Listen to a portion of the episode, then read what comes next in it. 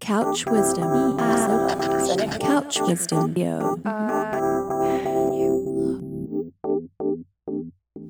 Hey, this is Todd Burns from Red Bull Music Academy. Welcome to Couch Wisdom, our regular podcast presenting the best of RBMA's lecture archive. Young Guru is more than just an engineer. As Jay Z's right hand man in studio matters, he oversees everything from sequencing to mixing, as well as dashing back and forth when Jay wants to change a line or two. In this lecture at the 2011 Red Bull Music Academy, he takes in early years in Delaware, stealing records from his friends' houses to scour for samples, and talks about his work with Jay Electronica. During the lecture, he outs himself as an underground snob, but he insists that from his perspective, you have to make your records for the people, not just your friends on the internet. If you want to learn more about the Academy, please stay tuned after the lecture. For now, enjoy this bit of couch wisdom. So please join me in welcoming Young Guru. I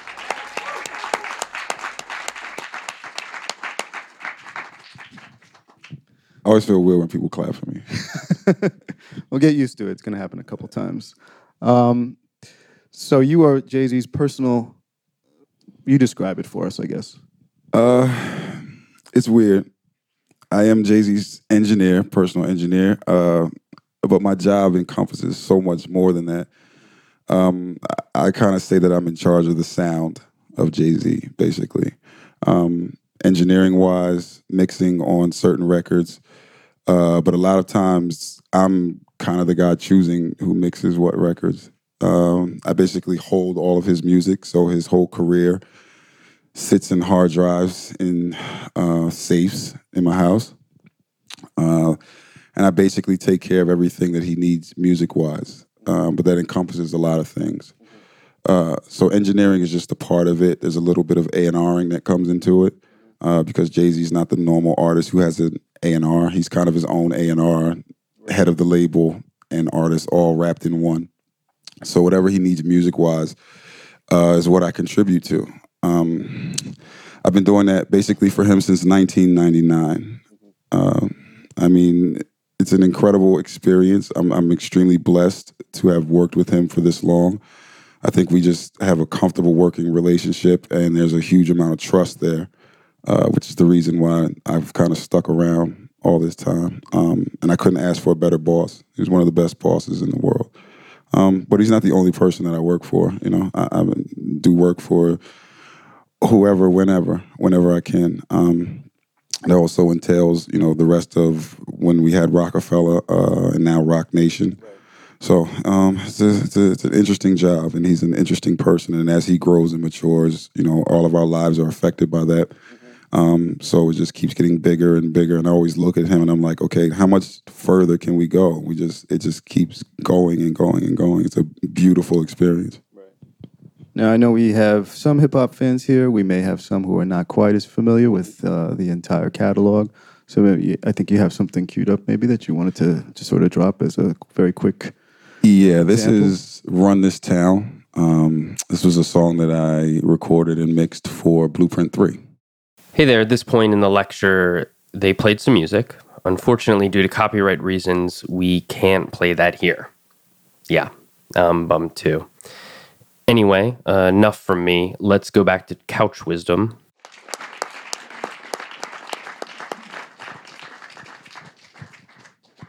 So I guess tell us a little bit about you know using this as an example, uh, the process. Um, it's this was a fun record to make. Um, w- when we did Blueprint Three, we we had like a bunch of start and stops. Um, Jay Z's a very vibey artist, if you want to put it that way. Um, and it, it makes my life a little difficult, but um, nothing is ever really super planned out. I never get a phone call like, okay, we're going to start a session at five o'clock today in the afternoon. Like, it doesn't really work like that. He just vibes and goes in the studio whenever he wants to. That's kind of the the pluses of owning your own studio. Uh, but we had started, and he wasn't really catching a vibe. So um, there's another problem that I have with Jay and Kanye being such huge artists is that when I try to record in New York, it's it's so many people that stop by the studio and they have so many side businesses, both of them, that it's like you know it's hard to get them to concentrate sometimes. And it's not like this; these are frivolous things. The you know Kanye's trying to make clothes and Jay's running uh, 40 40 businesses, which is, you know, for those that don't know, that's his string of, of sports bars. You know, he also is a co-owner of the Nets. Um, he just has so many things going on. So when he's in New York, he gets pulled in so many different directions. And specifically, one day where I was trying to work with him and Kanye, it just ended up being like 10 extra people in the studio. And, and you know, it was a cool vibe, but it was like, it's totally distracting from making music. So uh, one of the guys that works with Kanye, Don C, you know, kind of pulled me to the side and he was like, you know, Goo, if you want to get these guys to really work, you need to come with us to Hawaii. You need to like just bring the whole thing to Hawaii so we can really focus and nobody will stop by and nobody can just, you know, you're in New York, everybody's 10 blocks away or five blocks away. So what we did was uh, Jay, myself, uh, Kanye has a, a, set place that he works in in Hawaii, so we invited Timbaland down as well, and we just went down there for about a week, week and a half, just strictly to get away and to work on music. And this was one of the tracks that came out of that. Um, so it was a beautiful experience of just getting away, not having any distractions. Um, waking up in the morning, you know, go play basketball, eat breakfast, and then get to the business of making music. Um, and this track kind of took me back to like the the raw Kanye, which is what I love. Um, and it was just a, a, great experience. Kanye actually didn't lay his verse until we got back to New York City, but just the whole concept of the song came about out there. And the Hawaii, we had started and stopped maybe two times. So then the Hawaii trip kind of focused our whole thing for that album. So for me, that was the the key was to get away and sometimes that's what you you need to do is to not have those distractions and mm-hmm. to sort of get away to make music. Mm-hmm. Um, once you got to Hawaii, I guess can you talk a little bit about um, you know just the process of being in that studio, working with Kanye, working with Jay, and getting it to the point where well you know, what, it is. What we did first, um, there, there's three rooms in that studio, some great, like beautiful rooms. Both of them are SSL rooms. Uh, we had Timbaland upstairs and we had uh, Kanye downstairs. So we kind of had like a powwow meeting um, just to say, okay, well, where are we going with this record? Because I think a lot of times people don't get a focus or or they just start making music without even being focused as to what the artist wants or what producers want to do. So we had this big powwow argument meeting, if you want to call it that, um, about where, you know, it's the discussion of where music is going, where hip hop is going, and then where we need to go. Um, and that was what came out of that because we were kind of complaining about, as I normally do, you know, where hip hop is at the given moment because I, I hate the little gimmicky hip hop. I'm I'm sort of a traditionalist purist, but I'm not against new forms of the music. I just don't like the the gimmicky part of it or the people that are just doing things um, just to get a little quick hit. Mm-hmm. So that was really where the uh, initial song DOA came from. Because if you remember at the time, it was like T Pain auto tune was just everywhere in music. So it's it was sort of getting to the point where it's like I want to throw up because everybody just uses auto tune, auto tune, auto tune, and it's getting on my nerves. And it's like, okay, if that is DOA, which is for those that don't know, it's called Death of Auto Tune. It was one of our first records off of Blueprint Three. It wasn't really a diss to T Pain. It was sort of a diss to everyone else that was using this T Pain effect. Um, and it's just like, as an engineer, it's like, okay, we're all stuck on this one effect, and there's so many vocal effects or so many things that you should be trying. Uh, other than this one, it's like, okay, this is the T Pain setting and then everybody just use that. There's no experimentation when that happens, and every single record starts to sound exactly the same. So that was the result of that conversation. Was like we're gonna smash everything that's out there right now and totally take hip hop to a different direction, which I think is sort of our responsibility at this time is to sort of lead and to show people that you don't have to follow the trend in order to do this or that. And we're also in a position where, you know, we can afford to do that meaning that if it didn't work, you know, we could go try something else. Whereas a new artist is kind of using that to get their foot in the door. Whereas, you know, I, I'm not really concerned with album sales at this point. You know, it's about adding on to a legacy of music versus trying to use some some new gimmick. But I, I do feel like we can direct the culture uh, into better places, and, and I think that's our responsibility at this time. So that was really what the result of that conversation was was to bring hip hop back to this pure thing. And there's there's been a couple times when we purposely try to do that. Blueprint, the first blueprint was that. You know, hip hop Right. was very uh how should I say? Swizz is a good friend of mine, and Swizz was known for using the Triton and the Trinity, and there's sort of classic sounds in there. But then everyone in hip hop started copying that sound, and everyone started sounding like him. So then, with the original blueprint, um, you know, Justin Kanye took us back to actually sampling again, and, and, and specifically soul samples, which was sort of this feel that we were missing in hip hop at the time. And again, it, it, it's done on purpose to, kind of direct the culture to say it's cool to be different and not copy what's going on. You know, the, the whole thing about copying is just like you'll never be great by copying someone else because they'll be at the top of the the ladder and you'll always be underneath of them. Like it's it's cool to look at other people's style and to incorporate it, but to like strictly copy it, you'll never win that way. And you know that, that happens in hip hop kind of periodically, like every four or five years. There'll be a new style that'll come in and people just automatically gravitate towards it and copy it. But then the person that breaks out of that mode becomes the next style. So, you know, we, we've seen it over and over again. Puffy was jacking 80s songs and just like looping up the whole eight bars. And then people started doing that. And then, you know, that's another point where you're like, oh, I want to throw up. You know what I mean? It- and then you have to change that. And then it keeps going and going and going. So we try to direct the culture at this point. Right. And just, I guess, on a more specifically technical level, though, um, maybe Well- you could maybe you could break down a little bit of, of, of Well, how this- this, was pieced together. Yeah, this record is dope because there's um there's just a quick loop that's actually from a library record. Um, that's actually the guitar part. Um, then there's uh like a classic drum break underneath of it. Um, and then Kanye starts to layer um, synths on top. And again, hip hop is one of those weird things where it's like producers sometimes sit in a room by themselves and just make music. And, you know, in, in some genres as well, you know, you're sitting in a room by yourself. Where I always preach to people that I don't care who you are. If, if you're not like Prince, most of the best music is made by groups of people.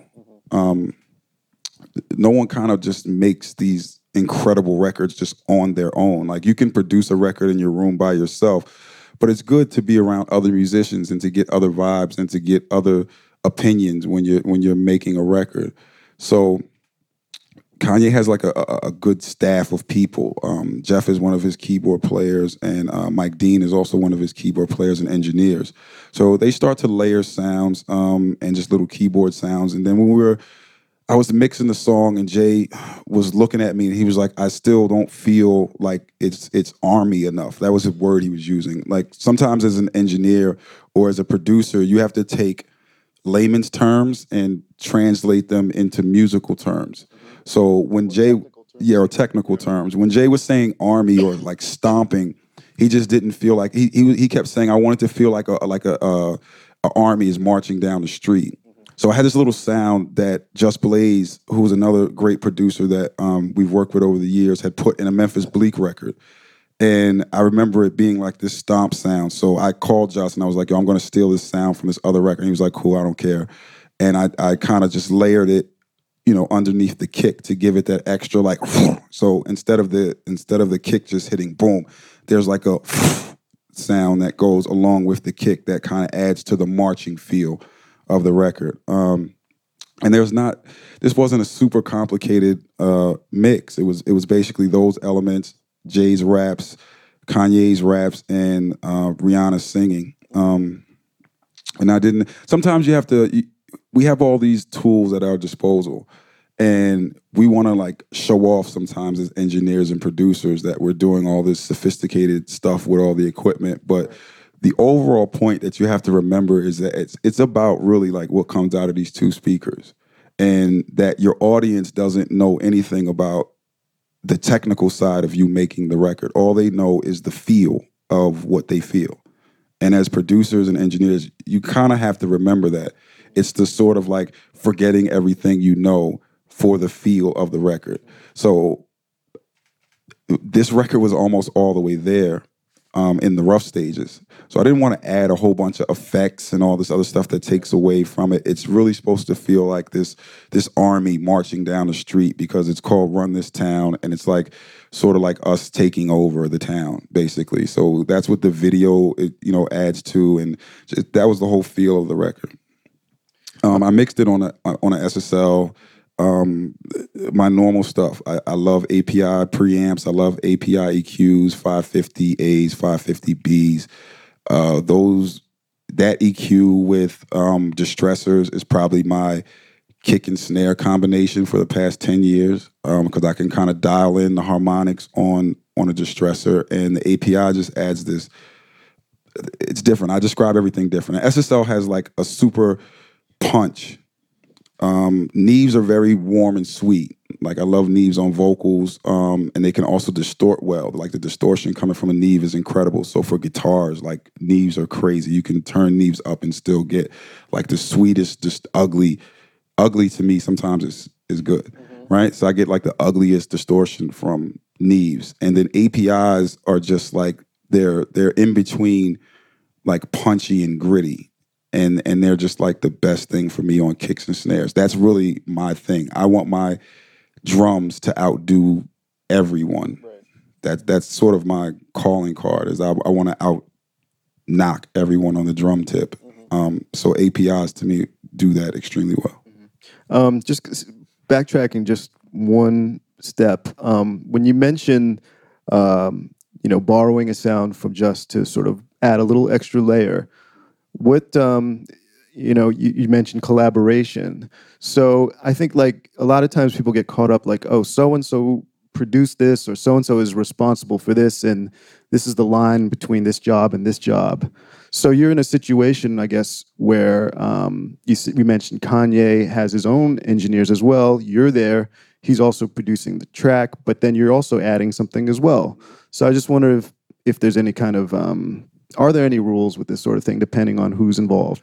Oh well, yeah. If if it's people that are outside of your family, like I wouldn't necessarily do that to another producer, but I consider just like family. He's like a friend.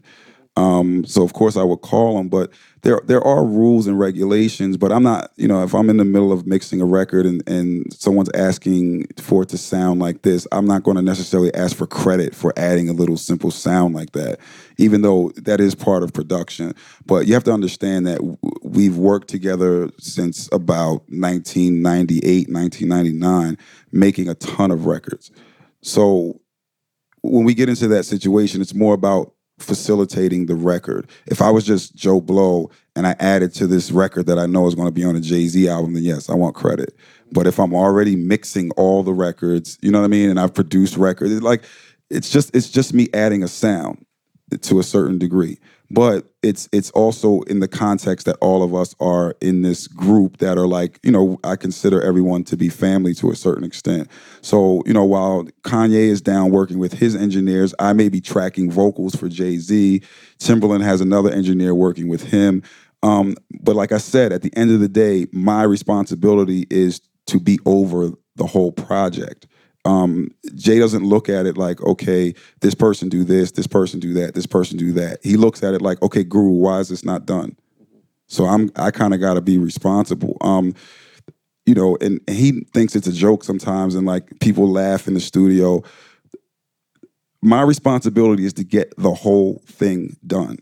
So a funny story is like uh, you know I'll go to mastering and you know my mastering engineer knows that this is whenever I come with a Jay Z record this is about to be an adventure. Like there's I've never walked in even though I try every time. Like the best thing would be to walk in with 12 songs and to go okay um, here Tony take this and master it. It never works that way. I walk in with maybe five songs done and I'm like okay start on these. I'll be back tomorrow and then I'm going I'm running back and I'm finishing mixes and I'm running around town checking on other people's mixes and things like that. Um, when we finished this record, I went to mastering and I thought I was finished. And then Jay comes in, walks into mastering. He sits down, and I'm like, I'm calling him to listen to the sequence and you know, like the spacing in between the records. And while he's sitting there, he goes, "Okay, I got a better verse for that record." So we're like at mastering, you know what I'm saying? And we run back to the studio, re-record a verse. And I don't, you know, artists don't always understand like if you, okay, yeah, you want to switch out a verse, it's real quick. I already mixed the record. I can fit it back in real quick. But then that means I have to do seven passes again. I have to do the main, the instrumental, the TV, the clean, um, you know, w- whatever all these other passes are.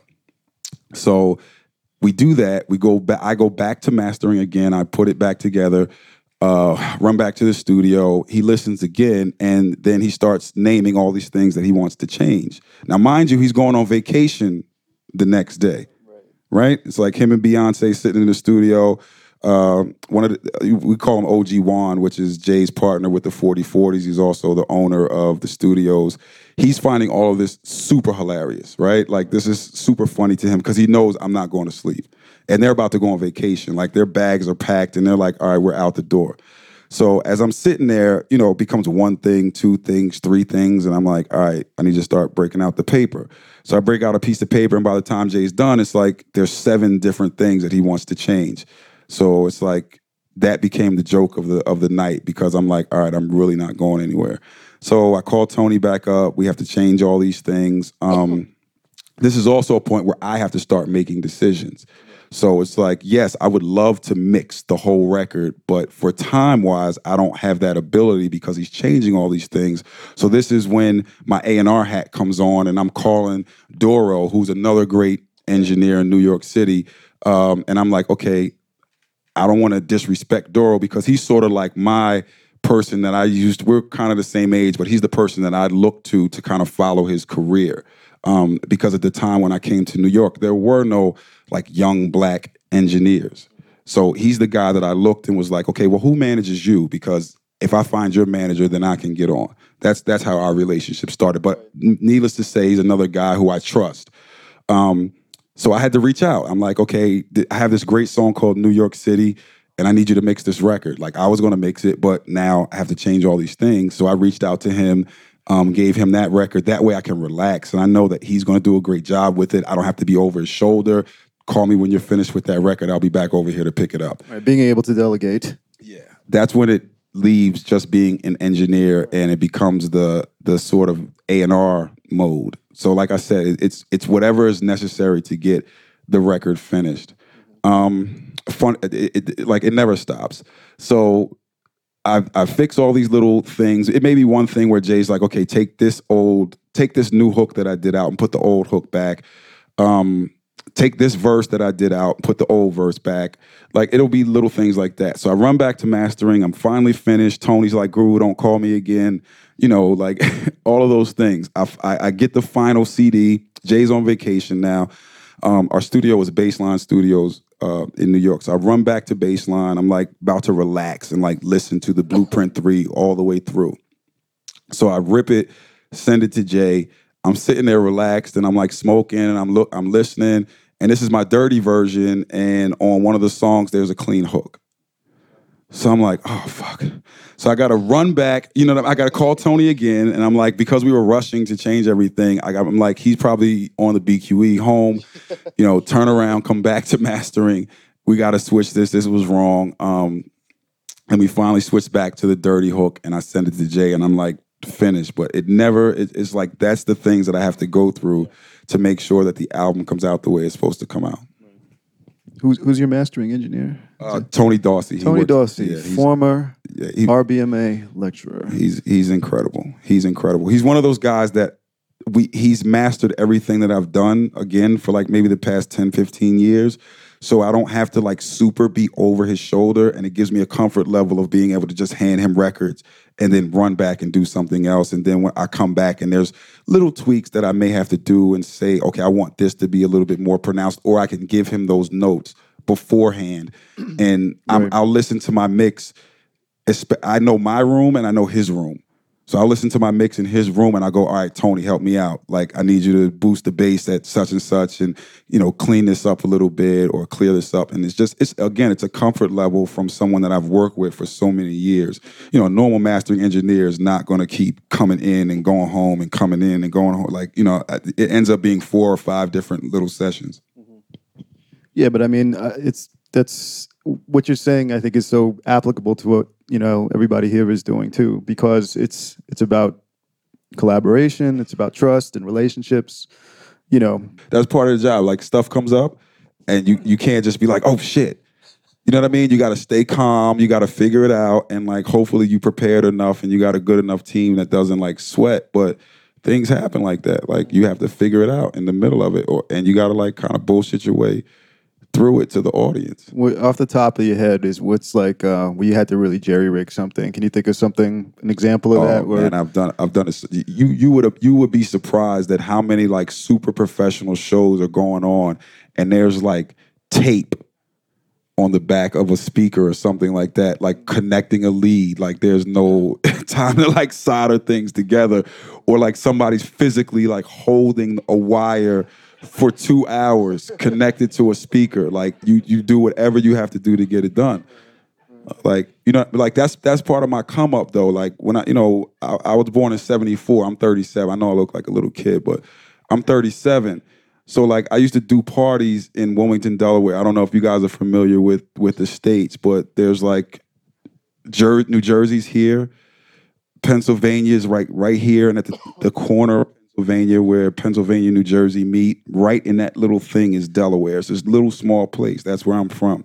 So growing up, like there were no like clubs in my area. Like when we partied, it was sort of like in fire halls and uh, school auditoriums and like people's houses. You know what I mean? So I would drive a half hour, and my DJ thing wasn't. This is at 14, 15 years old. So it wasn't a thing where it's like uh, just rolling with some records or rolling with Serato. Like if somebody came into me in cafeteria and was like, "Hey, I want you to do my party," you know what I mean? That means I'm getting in a truck with this. Like I have to pack all of this: amps, mics, mixers, lights, the whole nine. And then I might be packing all this stuff, drive for like an hour and a half, you know what I mean, down the road, and then get there and be like, "Oh shit, I forgot my headphones." You know what I mean? And then have to f- just feel like where the record starts, and you're just you're on someone's like mom's washer and dryer, like in their basement. You know, you just have to you have to get through whatever you you know whatever you can do to get through it. Um, but that also builds up your like confidence, so that when you do get into a situation where you're like, oh, I got two hours to go sound check and you know put all this stuff together professionally, it doesn't bother you. Like the whole thing is to get through the gig, and that's what people come to trust in you is that okay not only can this person do the job but they can solve problems. Like that's part of being an engineer is to is to solve problems. That's like the real definition of being an engineer not just a musical engineer like i went to school this my mom was always putting me in these little programs and all this but I went to this program called FAME. It's formed for the advancement of minorities in engineering.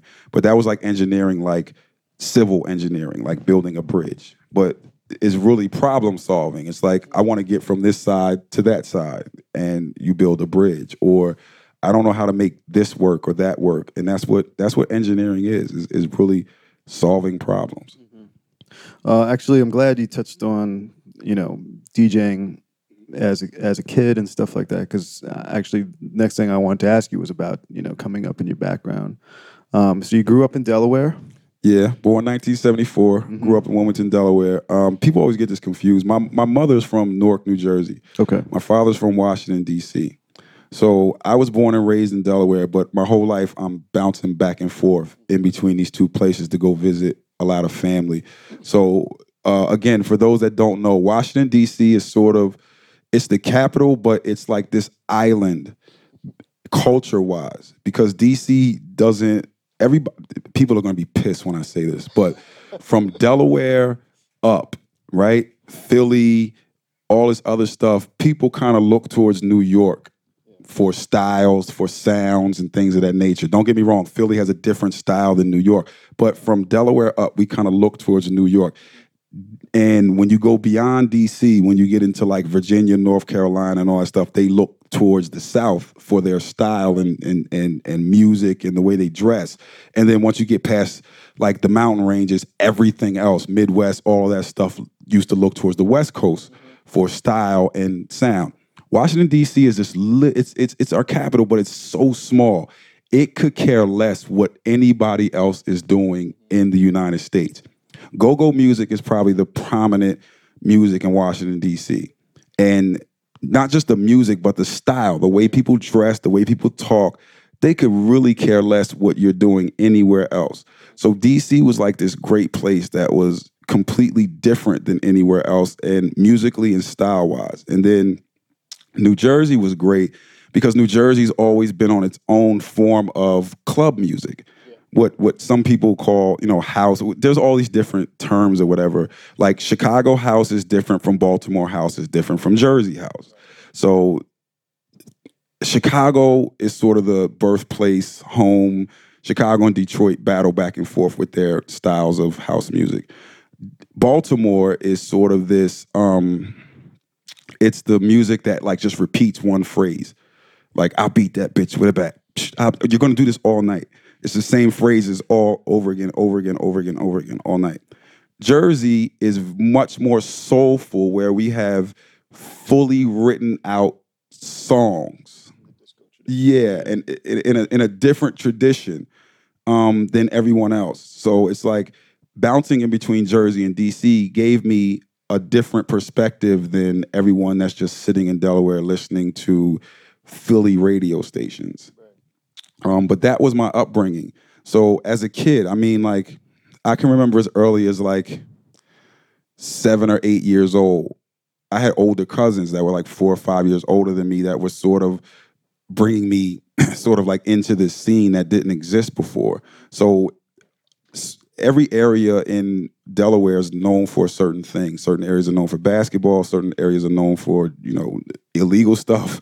Certain areas are known for whatever. Our area just birthed like the best b boys and the best DJs. So we would go around and like battle everybody in terms of breakdancing and in terms of uh, DJing, and we would smash everybody. And that was sort of what my side of town was known for. So I'm really just following the older guys in my neighborhood, and they were the first ones that I knew that had Technics 1200. So it was like I would I used to be in their basement practicing on like little Mickey Mouse turntables, and then they got 1200s, and that's the first time I ever, you know, I like fell in love with it, and and that's really what the start of it was. This is like maybe 81, 82, you know what I mean, and and from that point on, it was just like, okay, this is the thing that I want to do for the rest of my life. It just clicked like that. This is way before. You got to remember at this point, like hip hop's not a job, and it's not like ever. It's not even a genre. Yeah, it's that- not even a genre of music yet. You know what I mean? It's something that we like go get some cardboard and we're gonna go battle these dudes in the the the uh, parking lot. You know what I mean? Of of whatever school that we choose, and that's really what it was. It was still an emerging culture. Like, and everybody in our town didn't even know what it was yet. It was still this thing that was like filtering down from New York City and from Philadelphia at the time. And then like, you know, 83 Run DMC hits and that was sort of like this big boom to the the rest of the world that oh, this is what the kids are doing. This is what this thing is. But it was sort of like our uh I guess you want to call it anti-culture because we weren't disco. You know, that wasn't really our thing. That was like our older cousins. We we were we that that looked foreign to me. Like it looked kind of funny, like the kids walking around with the spikes on and the the disco we thing was just it was just super weird to me. Like hip hop was the thing that was like ours, and no one understood it, and I loved it like that. Like that was the best. We had our own language, we had our own expression, and our own way of of doing things. And um, back then, uh, people used to look crazy when I would like walk into a record store and start buying all these old rare records And back then it was like, you know, 50 cent a dollar or, you know, the first thing you do is you run over your friend's house and you start raping his father's record collection. You know what I mean? Like my father was great with like funk records and slow records. Um, one of my best friends, his father was an avid jazz collector. So I just used to go over there and just like run through his records and then like wait for him to leave. And then I'd like grab 20 and run out the house and take them to my like that was the whole thing. And, and just going in dollar bins and finding records. Um, but it was like an education process because it was it was sort of weird to me. At first I thought everything came out of drum machines because I knew Run DMC. Those were the records that were coming out. Well, yeah. I, yeah, I knew Run DMC made their records with certain drum machines, and I would ask questions. But then um, Ultramagnetic came out with Critical Beatdown. I forget exactly what year that was, and I was just blown away. Like I was like, "What beat machine is that that they have that makes that drum like that?" And then that's when I started to realize, you know, my man was like, "Nah, they're they're taking this from this and taking that from that." And it wasn't until like people like I heard a James Brown break on there, and I'm like, oh, okay, that's what they're doing because I thought they were just programming from a beat machine, and it just opened up this whole other world of beat digging. And then once you go, you got to remember now that there's the internet, and people will, get on and they can easily find whatever it is that they want to find. This is like completely blind. This is like I'm just going in and I just start listening to records. So you might get up at like six o'clock in the morning and go to the record store and be in there, and then turn around and it's like eight o'clock at night, and you, you it felt like two hours. You know, it was just, it was just that type of thing, um, and it was just this, a, a beautiful experience of just finding new records and find and then and then the, the ultimate would be to find something that you heard on someone's album. And it's like, oh, that's where they got it from. It's like this big discovery period. But you that was my musical education into all these different forms of music. Um, and I also went to, you know, my schools that I went to. I went to play basketball at a bunch of different schools. So I would be around different people than just my friends. So then I started to learn other types of music from all these different people. And that was really my musical education growing up.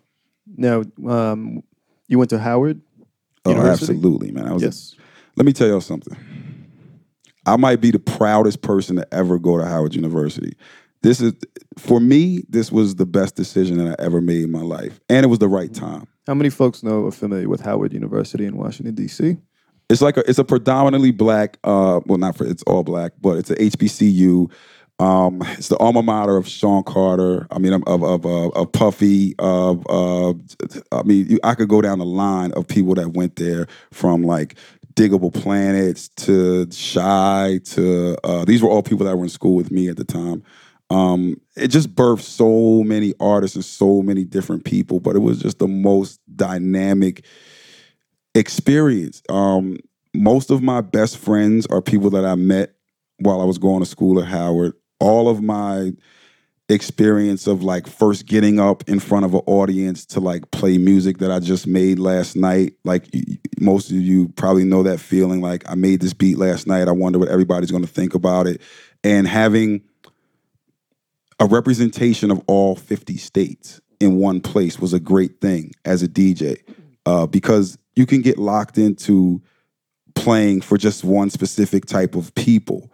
So when I'm playing at Howard, I could play a record and then these are my friends, but like one of my guys is gonna come up and be like, yo, where's all the West Coast music? Another guy is gonna come up and be like, yo, where's all the down south music? And another guy is gonna come up and be like, yo, where's all the reggae? And then a DC person is gonna be like, yo, you're not playing no go-go? Like you have to service all these people within a four-hour period. So it opens your mind to all these different types of music, and you got to stay current with all these different types of music. And again, these are not like strangers; these are my friends. So it's not like, ah, get out of here. I really do have to service all these different people as a DJ, and then I had to learn to play records that I didn't like necessarily, um, because you, you you start to understand that if you're just going to play music you like, you might as well just sit in your room you have to play what the audience wants to hear. I think that's one of the biggest things that people don't understand that when you want to release commercial music, yes, you you have to find that balance. You have to find the balance between what is best for you and what your audience wants. If you think about it, like if you open a restaurant and you make chicken and everybody's coming back to you like, I like my chicken like this, but you're like, no, the way I make chicken is this way, this way, and these are my spices. Eventually, you're not going to have anybody buying your chicken. But if you listen to your audience and say, okay, everyone's telling me they like this type of spice, so let me try to put that type of spice in there in my way. It's it's you have to understand how to service your your audience. And that's one of the things that people miss because we get so into this is what I'm doing, this is who I am, I'm expressing myself. Yes, you can do that, but understand that once you ask someone to buy a record, you're in the the, the service business. You're giving you're you're selling something. So now the customer is always right to me. And I think that's sort of like the key to certain success. Whereas a lot of my friends who um, we all come from this super like underground thing. Like we we are the carriers of the underground music. We love like my friends in my circle. We love underground music, and we're just like it, it seems weird. Like this, like like there's this uh, there's there's this great like thing where I can exist in the underground, but also make commercial music and sell commercial music because of the way that I view it. And like the underground is like my love and where my heart is. And if you're with me on a normal day, I'm probably like playing Dilla all day. Right. But but then when I move into my commercial aspect, I'm looking at numbers and sales and regions and I'm I'm figuring out what's the best way to present the music that I make or that the artist that I work with to the public. Um, I always think of it like this: like when I'm in the creative process, I don't want to think about none of that, none of the pop stuff, none of the commercial stuff. When we're making the music, now once I'm done making the music, I turn my hat around and I go, okay, what's the best way to sell this? And to and I'm also thinking about the career of this artist versus like I don't want to work with an artist that's just you know he's here this year and then he's gone. Like I'm trying if I work with you, I'm trying to build a career and so that you can stay in this for like 10 years. So that's the whole purpose. And some people can do this really well, and some people can do this really well, but it's hard to find somebody that understands both sides of it. Well, you have uh, in DC, um, you began working with an artist um, who had a big hit. Yeah. Uh, In in nine, what was that? 1996. Okay, I had to make this huge decision. So I went to school in 1992. I was supposed to graduate in 1996. Uh, in 1996, I had my first child at the age of 22.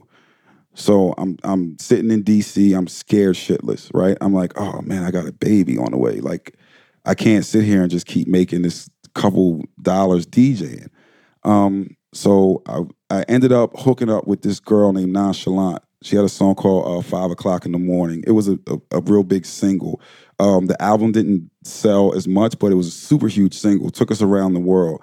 Um, and in at the end of our tour, we ended up doing this one show in Miami, and we opened up for the Fugees in '96. And it just so happened that like my camp and the people that were with me, we knew all the people that were in the Fugees because we're all from like the same area around New Jersey. Um, you know, Lawrence from Ivy Hill, um, Clef and them is from Irvington, um, and that's all areas like around where my family stayed at. So they just, you know, very no pun intended, very nonchalantly was like, "You guys want to open up for us on, you know, on our European leg of the tour?" And we were like, "Hell yeah!" So we ended up doing three months of the Ready or Not tour, and that was sort of my first. I had done spot dates and you know you fly in da da da da, but that was like my first major major tour where like the tour bus drives into the venue and you know everything is like super professional where you're not like fighting with the sound man you know you get as long as you want for sound check. Uh you know there's there's computerized EQs that saves the EQ setting for your voice you know a professional tour.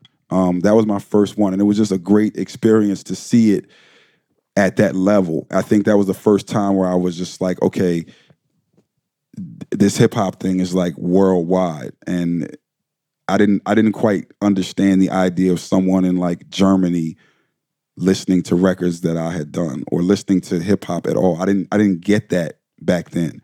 Um, and that tour kind of opened me up to the world that the world listens to this music and that this is possible to actually be a worldwide career for the rest of my life. That tour was sort of that moment where that clicked for me. Yeah. And and from working with Nonchalant, you also met another mentor of yours, correct? Yeah. So Who would that be? uh, Chucky Thompson, who was uh, a bad boy producer. Puff had a, a conglomerate of producers called the Hitmen. It was about 10 guys. Chucky Thompson was one of those guys. What happened was Nonchalant started on her second album. Um, and, and there was also something key there too. When we came back, that was when I my school. I went to this school called Omega Recording Studios. Like most people in the United States, they try to go to Full Sail, right? Because it's like the premier engineering school. But Full Sail is expensive. Um, you know, and back then they didn't really have the uh, financial aid thing popping like that. It was just like, okay, pay for Full Sail. So I'm like, I can't afford Full Sail. I got a kid on the way. So I found a studio in Rockville, Maryland. It's called Omega Studios that was teaching engineering. And again, it's just by luck of the draw, one of the best decisions I ever made because there were maybe like six, seven people in my class. Um, and it was a working studio. My professors were actual working engineers. So one person would teach you the SSL, one person would teach you the Neve, one person would teach you the APIs. There was no like Pro Tools back then. Um, there was a program called Sonic Solutions that people kind of used to master two track programs. Um, and a company that's no longer around called Opcode had this uh, program called Studio Vision, which was just MIDI at the time. But then Studio Vision Pro came out, and then that was the first time I ever saw like audio being recorded into a computer along with MIDI, and that shit blew my mind. Like I was like, oh my god, we don't need tape no more.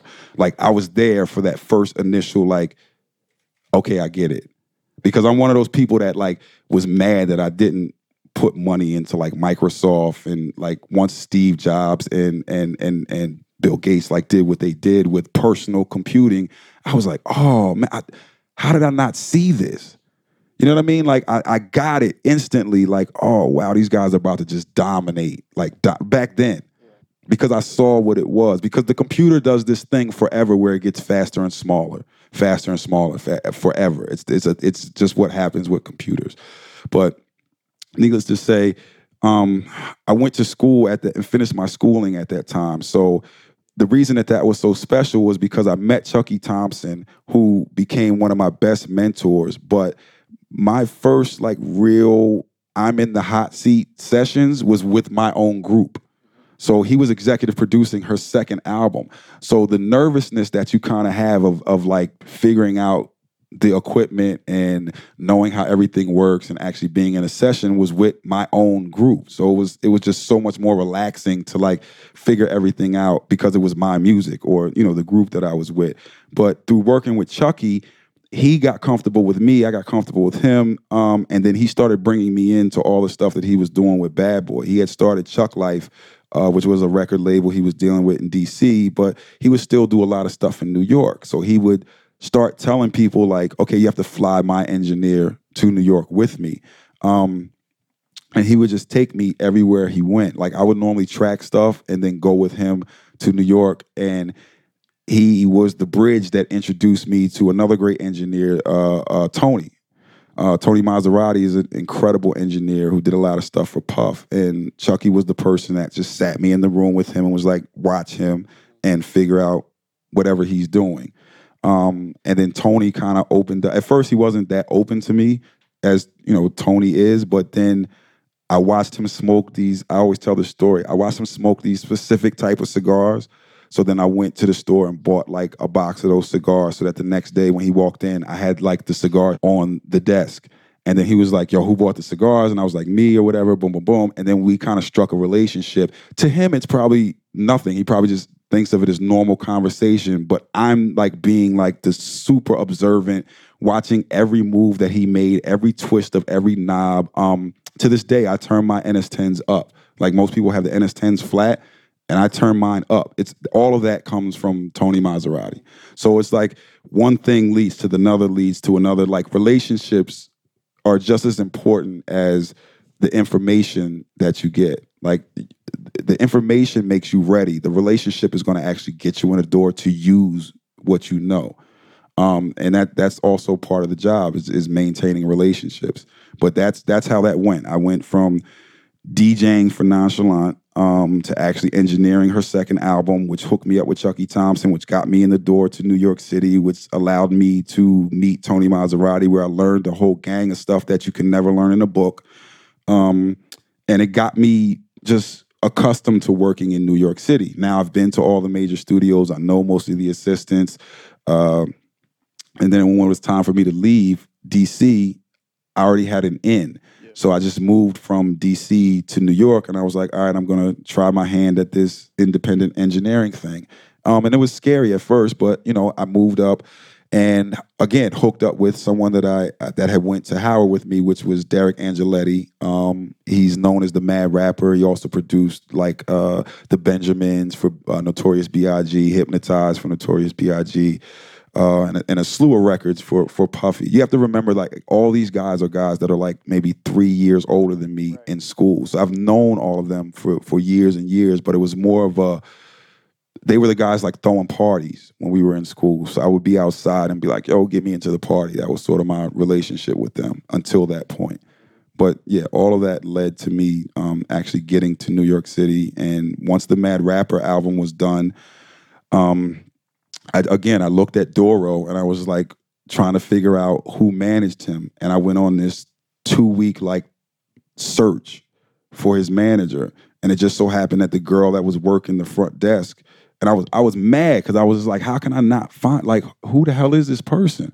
So the girl that worked the front desk at Crazy Cat, which was the label that De- I was working at with Deric Angelettie, was like, "Oh, I know this girl named L'Oreal. She manages Duro, whatever." And I was like, "Oh, you got to get me in touch with her." That was my uh, first like step into becoming like independent on my own in terms of engineering. And once I got with her, the next day I was doing a session for like DMX, um, and it just it just never stopped from there. And then how long was it until you got to start working with uh, Roc-A-Fella Camp and Jay Z? What happened was I did uh, a session for Memphis Bleek. What, what the, an interesting thing started to happen. Um, it wasn't just me and Duro. It was like me, Duro. There's a guy named Pat Viala. If if you look at a lot of classic like uh, Neptune's records and um, a lot of like Murder Inc. stuff uh, with Ja Rule and those people, Pat was doing that. Um, there's also a guy named Brian Stanley, good good friend. Um, just like there started to be this like little crew of us that were like the Jackie Robinson's. Jackie Robinson is who broke the color barrier in uh, baseball. So it was like a little crew of us that was like we were all doing major sessions, but we were like all young black guys that were like we used to be pissed because we would try to get sessions and the Allied Pool was like controlling New York City at this time. Tony was in Allied Pool, but it was just a group of older like rock engineers that just had everything on lock. And we would we would record stuff we would never get to mix anything. So we kind of like just kind of all like in a loose way banded together and we would just all converse with each other and and and figure out what everybody else was doing. And that was sort of our way of of helping each other out.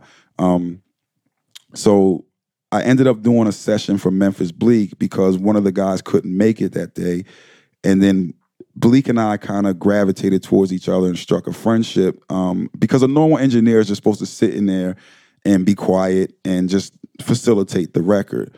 But me being me, like I'm producing kind of and and engineering at the same time. So Bleek starts doing his rhyme, and I'm like, you know, you could kind of say something better here, here, and here, and and, and you know, artists are kind of like taken back by that. Like, is this guy like correcting my rhyme? You know what I mean? Like, and I'm like, yeah, like you could do better. There's better words for you to say. And then it was like, they start to get comfortable with you. So Bleek started asking for me back. And I, I owe a majority of whatever else came after that to him, just from our relationship of being cool. Um, and then Jay Z being the CEO or co, you know, COO of the label, inevitably is going to come by to check on whatever one of his artists is doing. That's how I met Jay. And again, it was like in the middle of a Memphis Bleek session. Jay was working on an album with someone else at the time, but it was like Bleek had got done with his record early. So Jay goes, okay, take that tape down and throw my tape up and let me. And that was the very first time I, I ever recorded Jay, but it was in the middle of a Memphis Bleek session. So again, Jay Z doesn't you know, he doesn't really follow the rules of you need to book a session. It was just like, okay, we're in there. His tape was there. Throw the tape up. Um, and that's how it started. And then he was just like, "Yo, what are you doing like all next week?" And I'm like, "Whatever you need me to be doing." And that just went into um, we had, Baseline Studios was key to to sort of the magic that we created, and that place had just been built. So we kind of consolidated everything instead of jumping around to all these different studios. Like it used to be this thing where you would call Quad and be like, "Okay, do you have rooms?" No, okay, cool. Call Hit Factory. Okay, now we're all booked up. You call Sony. Okay, we can get in that room for the day, right? And then the next day somebody else had it, so then you had to jump back to Quad, and it's like when you have the ability to have your own studio and have this room that you can get comfortable with and know the sound of that room, it makes work flow so much faster.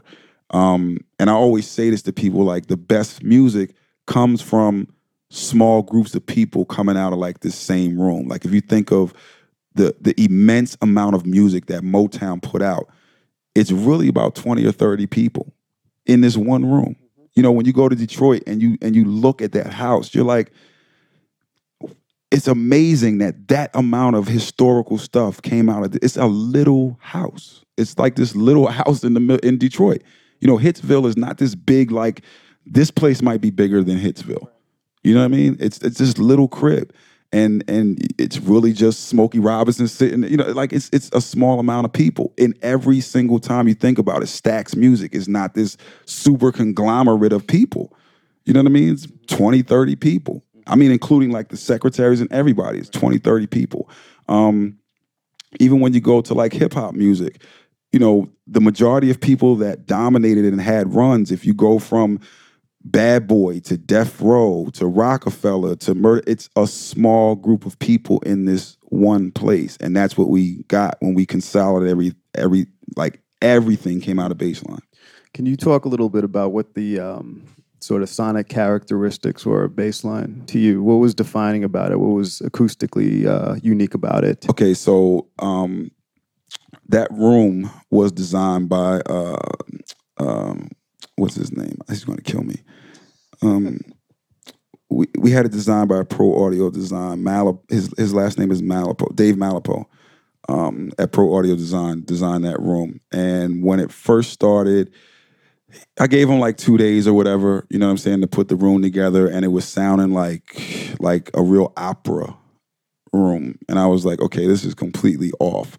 But to his credit, like he like sat there with me for like three days, completely like retuning the room, retuning the room. Re- I'm like, this is what we're about to make in here. This room needs to sound like this. So you, that's a rare opportunity. You don't get to like see a studio from ground up and like tune it exactly the way that you want it. But I had that opportunity. So I'm like, okay, let's tune the room exactly like this.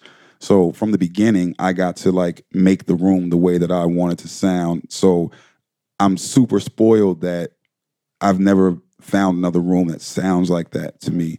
But I kind of learned every nook and cranny of that room. I know exactly what it's supposed to sound like when I stand here, when I stand here, when I stand here. And that's sort of key to when you're making music or engineering um, because it could sound beautiful to you in your one environment and then you take it somewhere else and you're like oh it doesn't sound as good or you may have too much bass in your room and then you're not turning the bass up enough so that then when you leave somewhere you're like oh this kick that sounded so great in my room sounds like you know like air somewhere else um, and I think that was key sonically to to the way that I mixed a lot of records was that I completely understood that room. Um, it, it it we had Genelec um, near fields. I had NS10s, which I absolutely live by. I love NS10s because they're such a crap speaker. You know what I mean? It's like one of the nastiest speakers you could get. But if you can get it to sound good on a pair of NS10s, it's going to sound good anywhere. Like sometimes the the Genelecs are a little bit too forgiving. You know what I mean? They're sort of like the Dr. Dre headphones. Like you could put the you could put anything through the Dr. Dre headphones and they're going to sound good. Which is not always what you want. You want to be able to hear exactly what's going on. Um, and then we had Augspurgers as our mains, and we had like the extra sub Augspurgers.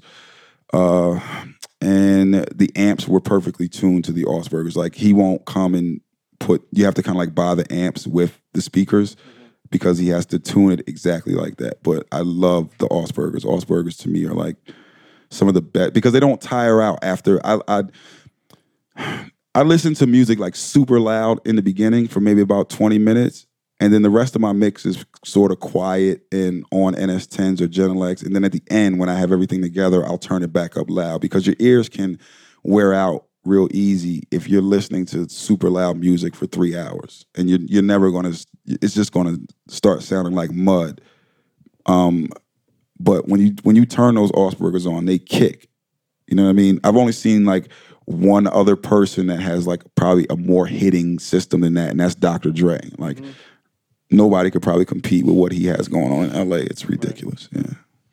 When I go around now and I and I start to talk to people that are interested in audio, there's so much that you can do with the music. Like there's so many plugins and there's so many ways that you can affect music that people sometimes just start putting things on things just because. And it's like sometimes you need to step back and listen to the purity of the music. One of the best things that I ever did was start to do some jazz sessions. And coming from hip hop and going to jazz is like this completely different approach to how you make music. Like I have to span all these genres of music. And in hip hop, it's like, okay, I'm doing everything I can to make this the hardest thing. Like it's got to hit and it's got to knock. Jazz isn't really like that. Like in jazz music, I'm taking two hours or three hours to like set up the microphones and make sure that every angle and phasing and all that stuff is perfectly correct. Because when you do a jazz session, you kind of mix as the session is going on. And jazz artists expect to knock out maybe the whole album, maybe two albums in a day. So it's not this extensive, like, you know, we're going to do all this stuff afterwards. Like, exactly what's going on in that room is what they want to hear on tape, and you are just going. So you take all this time to get ready but then you just flow and most of it is just fader levels and i may be compressing a couple of little things or eqing a couple of little things but it again it speaks to you not getting in the way of the music right so this next record that i'm going to play again it's it's a record by Cam'ron. it's called oh boy but it's it's it's one of the the proudest mixes that i have because there's absolutely nothing on this mix extra than there's like maybe one reverb and everything is the SSL. There's no I didn't I didn't insert anything on anything.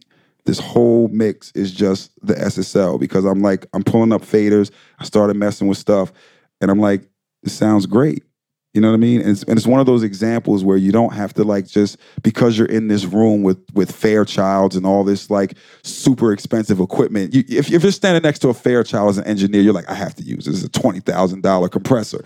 You know what I mean? It's the greatest thing on earth, but it may not be necessary, and you have to make those determinations and decisions.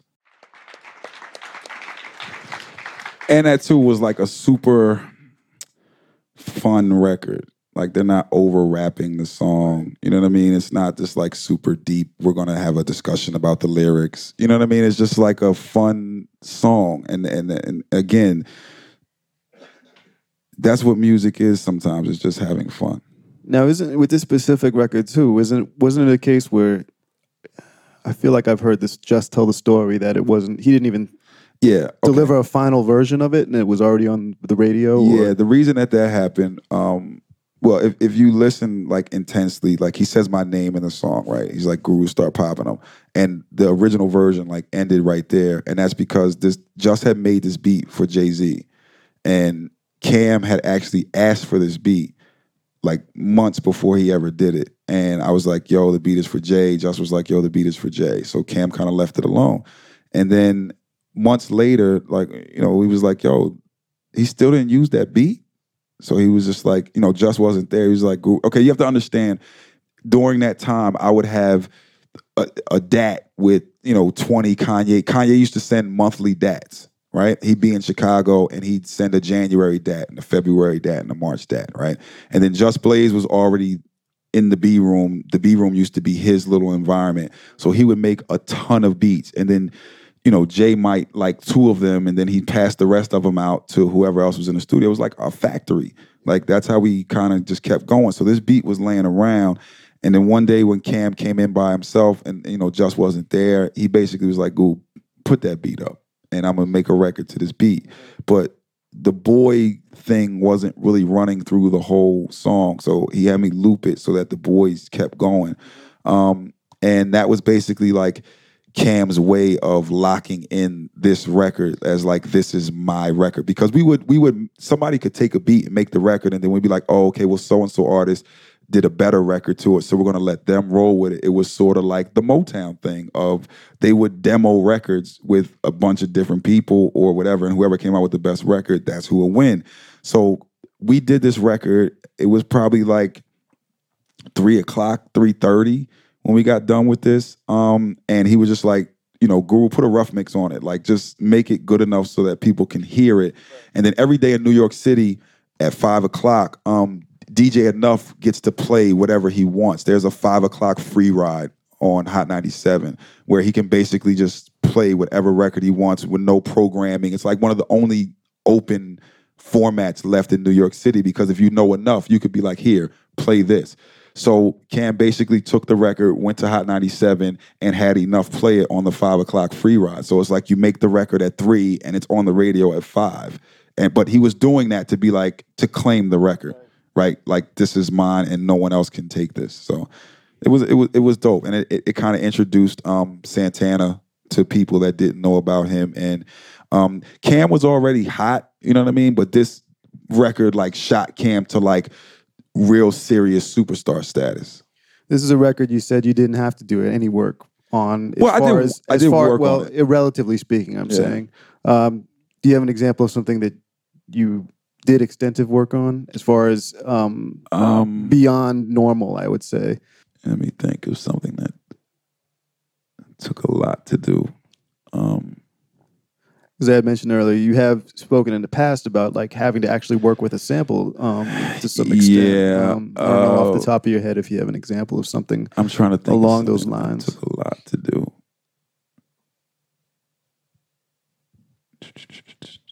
Okay. This is one of my favorite records that I've ever done. Um, for those that don't know, has everybody know De La Soul? Has anybody ever heard of De La Soul? All right. They're probably like one of my favorite groups ever. So they made this record called Grind Date, and I finally got to like I've known them for a long time. Their road manager is one of my best friends. We went to school together, but I actually got to work with them on an album on this record called Grind Date. Um, and there's another guy named MF Doom who, for us in the underground, is like sort of on God level, if for me, um, because he just exemplifies what we love in the underground. Like he's one of these guys that he wears a mask. He like made this person. He used to be in this group called KMD back in the day, right? Um, with his brother. His brother passed away, so then he just flipped it and totally made this new persona called MF Doom, where he takes from the Spider-Man comics like that character, but he completely developed a whole persona based around being this person. So he wears a mask so that people don't know what he looks like, and that's sort of the thing. It's sort of the Miles Davis turn your back to the audience. Don't pay attention to me. Listen to what I'm doing. It's that statement, and, and that's what the mask represents. He's going to be here next week. Yeah, he's an incredible, incredible artist. His music doesn't really have hooks and stuff like that. It's like pure water hip hop. When other people have to like put stuff in it to make soda and all stuff, he's like water. It's just pure beats and rhymes. Um, so this is a song by De La Soul that features MF Doom. Um, but the reason that I'm going to play this is because in real life situations, you don't always get to have the music the way that you want. So personally, I would like the song tracked out, you know, every sound. Every producer is not going to do that. Some producers might just give you a two track and be like, I like the way it sounds. And I'm like begging the producer, like, please come on. Like, I'll track it out. Like, I'll come to your house and no, this is the way that I want it. So sometimes you're presented with two tracks and I've come up with like, thank God that we're in the computer age now where I can like steal the kick from here and like filter it and muffle it and put it underneath the real kick and like figure out all these ways to actually make this record sound like the rest of the records on the album where I had a full multi-track and can do whatever I want to it. So sometimes you're locked in to dealing with whatever the reality of life gives you. Um, and this is one of those tracks, but it ended up being an incredible record that is like a, a staple on uh, underground, you know, music, and it's called it's called Rock Co.Kane Flow.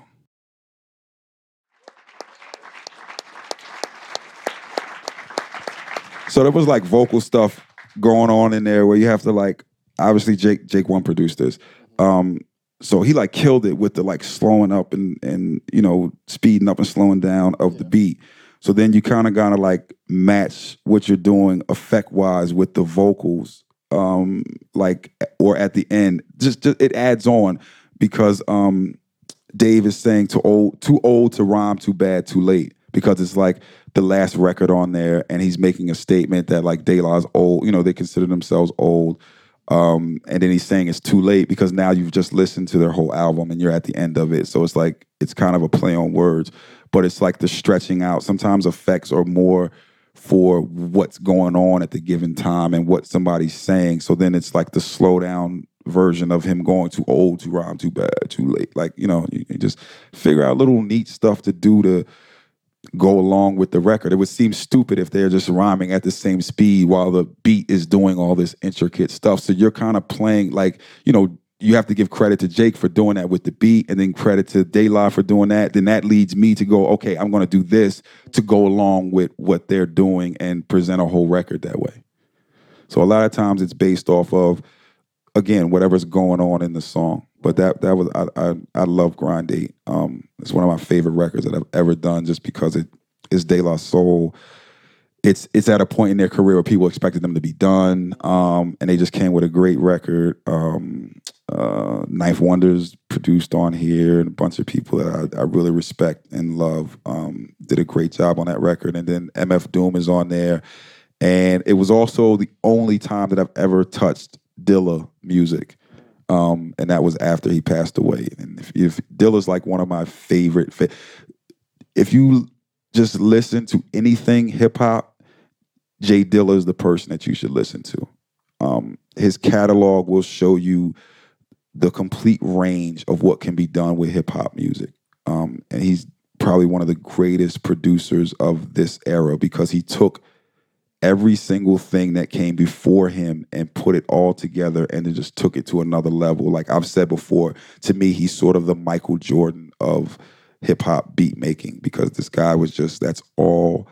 He didn't care about the flash, the money, none of that stuff. He was just into making music. And Dilla was probably the greatest representation that I could give to someone to be like, this is hip hop production um, is J Dilla. And then Doom was on this too. You should check out Doom. Um, his album Food to me is another hip hop classic that's very underrated. Uh, but really shows what can happen when someone thinks and is not on this commercial, like I need to sell records. Doom is very much like I have a set audience and I feed them and that's it. But Food is is a great concept album. Um, and yeah, that's one of my, Grind Date is definitely one of my favorite albums. Just go in there and do it just make music. Like that's the whole thing. Is is like the business is what it is. You know what I mean? You deal with that later, but don't let nothing take away that initial like you shouldn't be doing this if you don't love it and whatever you do. Like that's the whole thing. Like I say this all the time. Like if I didn't love this so much, I would not deal with it because there's so much nonsense that goes along with it. But it's that I love it. Like if I, you know, when you're a little kid and people are like, okay, my father was like, yo, the key to life is to if you're rich, what would you wake up and do every day? I would wake up and search for records. You know what I mean? That's my joy. That's what I do. That's what I love. Like, don't let anybody take away at any point your love of what you do. It's always vibe over money, vibe over money, vibe. It has to feel right first no amount of money should take away what feels right. And if it don't feel right, no amount of money should make you do it. Like you'll know when you're like broadening yourself or when you're selling out for money. You'll know. It'll be a feeling. You know what I mean? And just don't go with that feeling like that's the short money to sell out and do the commercial, but you feel like, oh my God, this is like totally not representing me. Then just don't do it. Just give that money to some let somebody else make that money. Always vibe over money, always. Let's say thanks, everybody, to Young Guru.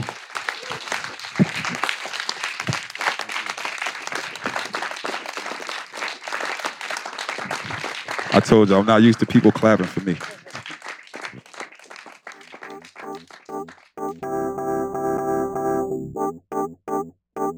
Hey, this is Todd Burns again. Thanks for listening to Couch Wisdom. Uh, before you go, I just wanted to take a moment to tell you about the Academy. The Red Bull Music Academy is a world traveling series of music workshops and festivals. Almost every year since 1998, we've done the main Academy event in one city. The lecture you just heard, for instance, was from the Academy in Madrid. But we do events uh, around the world throughout the year. And among other things, we've got an online radio station and an online magazine.